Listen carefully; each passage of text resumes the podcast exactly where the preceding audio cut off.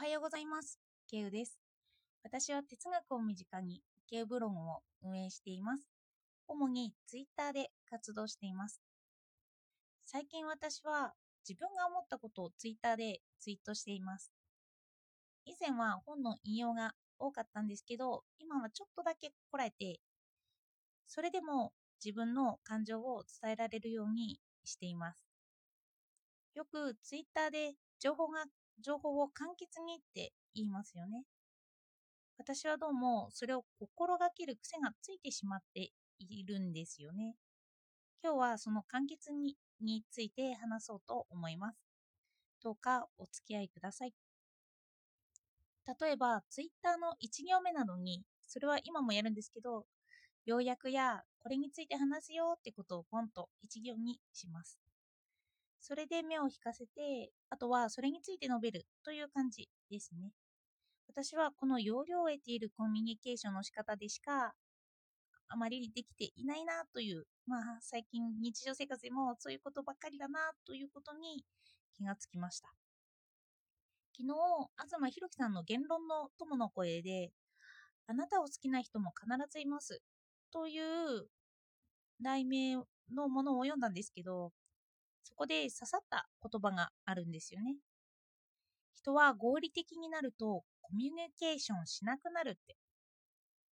まさに私のことだなと思ってしまいました。ツイッターはそれでも感情を言うように心がけてきたんですけど、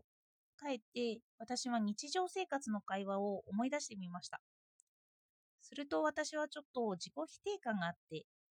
自分の話で時間を取ってもらうのはもったいないなって思っちゃうんですよね。頭の中で論理を組み立てるのって苦手ではあるんですけど、人と話す前にちゃんと話す内容をまず一行みたいにポンと思ってからそれを伝えるように話すようになっているんです。それで話にならないようなぼわーっとしてるような考えは日常生活では言わないように気をつけるようになっている癖がついているんですよね。昔なんですけど、それでも少し仲のいい友達ができそうな時があって、その時私は要約せずに会話をしてみようって心がけてみたことがあります。すると、ちょっと自己嫌悪になってきたんですけど、私は一方的に一段落まで意味を伝える癖があるんですよね。本当このラジオの内容みたいなんですよ。例えば、私は感情について今考えていて、感情になる前のこととか、物について、マックス・ウェーバーの行動と行為についてより分けていて、それで言葉によって規定しているんだっていう、まあこういうことをつらつら話したくなっちゃうっていうか、相手は普通にそんなことを考えてるわけではないですよね。もうラジオの内容そのままなんですけど、私はそういうのを日常でも話しちゃっているんですよね。本当このラジオが本当にコミュニケーションなんだろうなということをちょっと思っています。それで一通り伝えるまでは聞いてほしくて、そこからまた相手の解釈を受けるということを望んでるんですよね。それでですけど、その時の友達はどうやらこういう分析めいた話はしたくなかったと思うんですよ。反応を見ていると、ちょっとあの恋愛の話とかそういう風な盛り上がるのが楽しそうだったと。そしたら自分はなんでこの話をつらつらと時間を取ってもらいながら話しちゃったんだろうって言って、かなり自己嫌悪感がつきまといました。私はこういうのを強く感じて、だからそういう雰囲気で私がそういう内容を話してもいいのかなっていう場面設定がないと話せないようになっちゃったんですよ。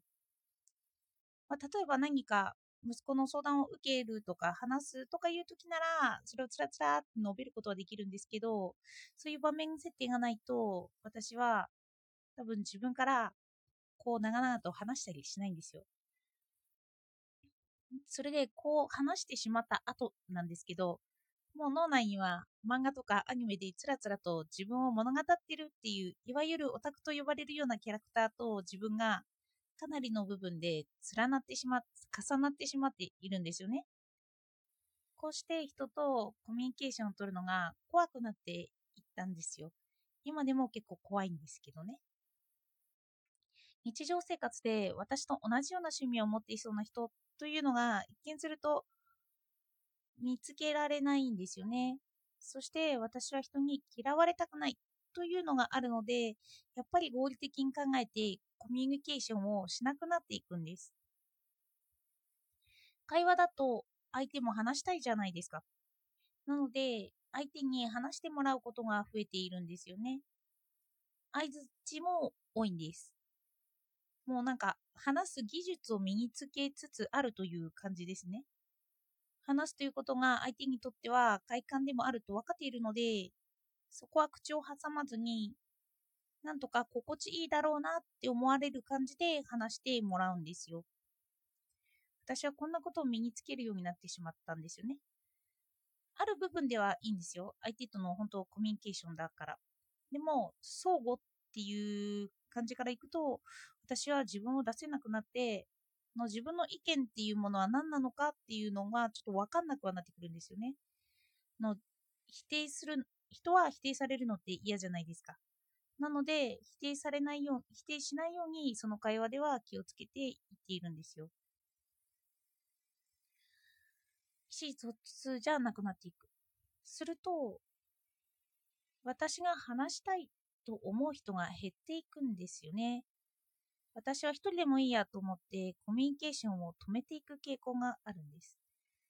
日常ではそうやって私の話に興味がありそうな人ってなかなか見つけられないんですよ。で、その時ツイッターですよね。ツイッターではいます。あの、私がツイートしたことを面白がってくれる。私がつらつらと長く書いた文章を読んでもらえる。私はこういう自分を受け取ってもらえることに飢えていて、だからこんなにも自己発信するようになっているんだなって思いました。まあ、ツイッターでもなかなか哲学についてとか話したりするのって少ないですよね。日常とちょっと離れてしまうような、そんな感じです。私の話す意味不明になりがちな文章にいいねをつけてくれたり、返信をしてくれたりする人がとても嬉しいなと感じています。私は心を閉ざしてコミュニケーションを諦める前にツイッターに出会えてよかったなって思ってます。ここで肯定されていくと、現実でも自分を出していいのかなって、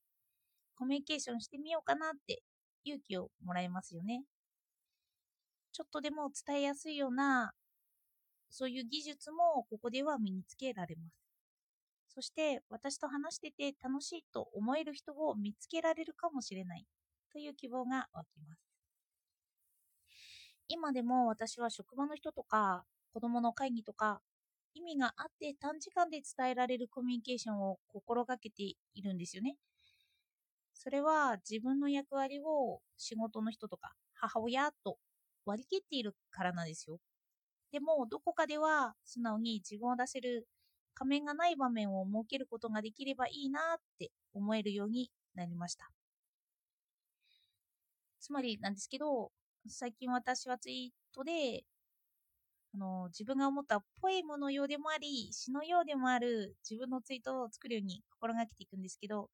これは私の会話なのかなって思っています。するとちょっと昔の和歌のやり取りを思い出しました。相手にいくらでも解釈の余地を与えるけれど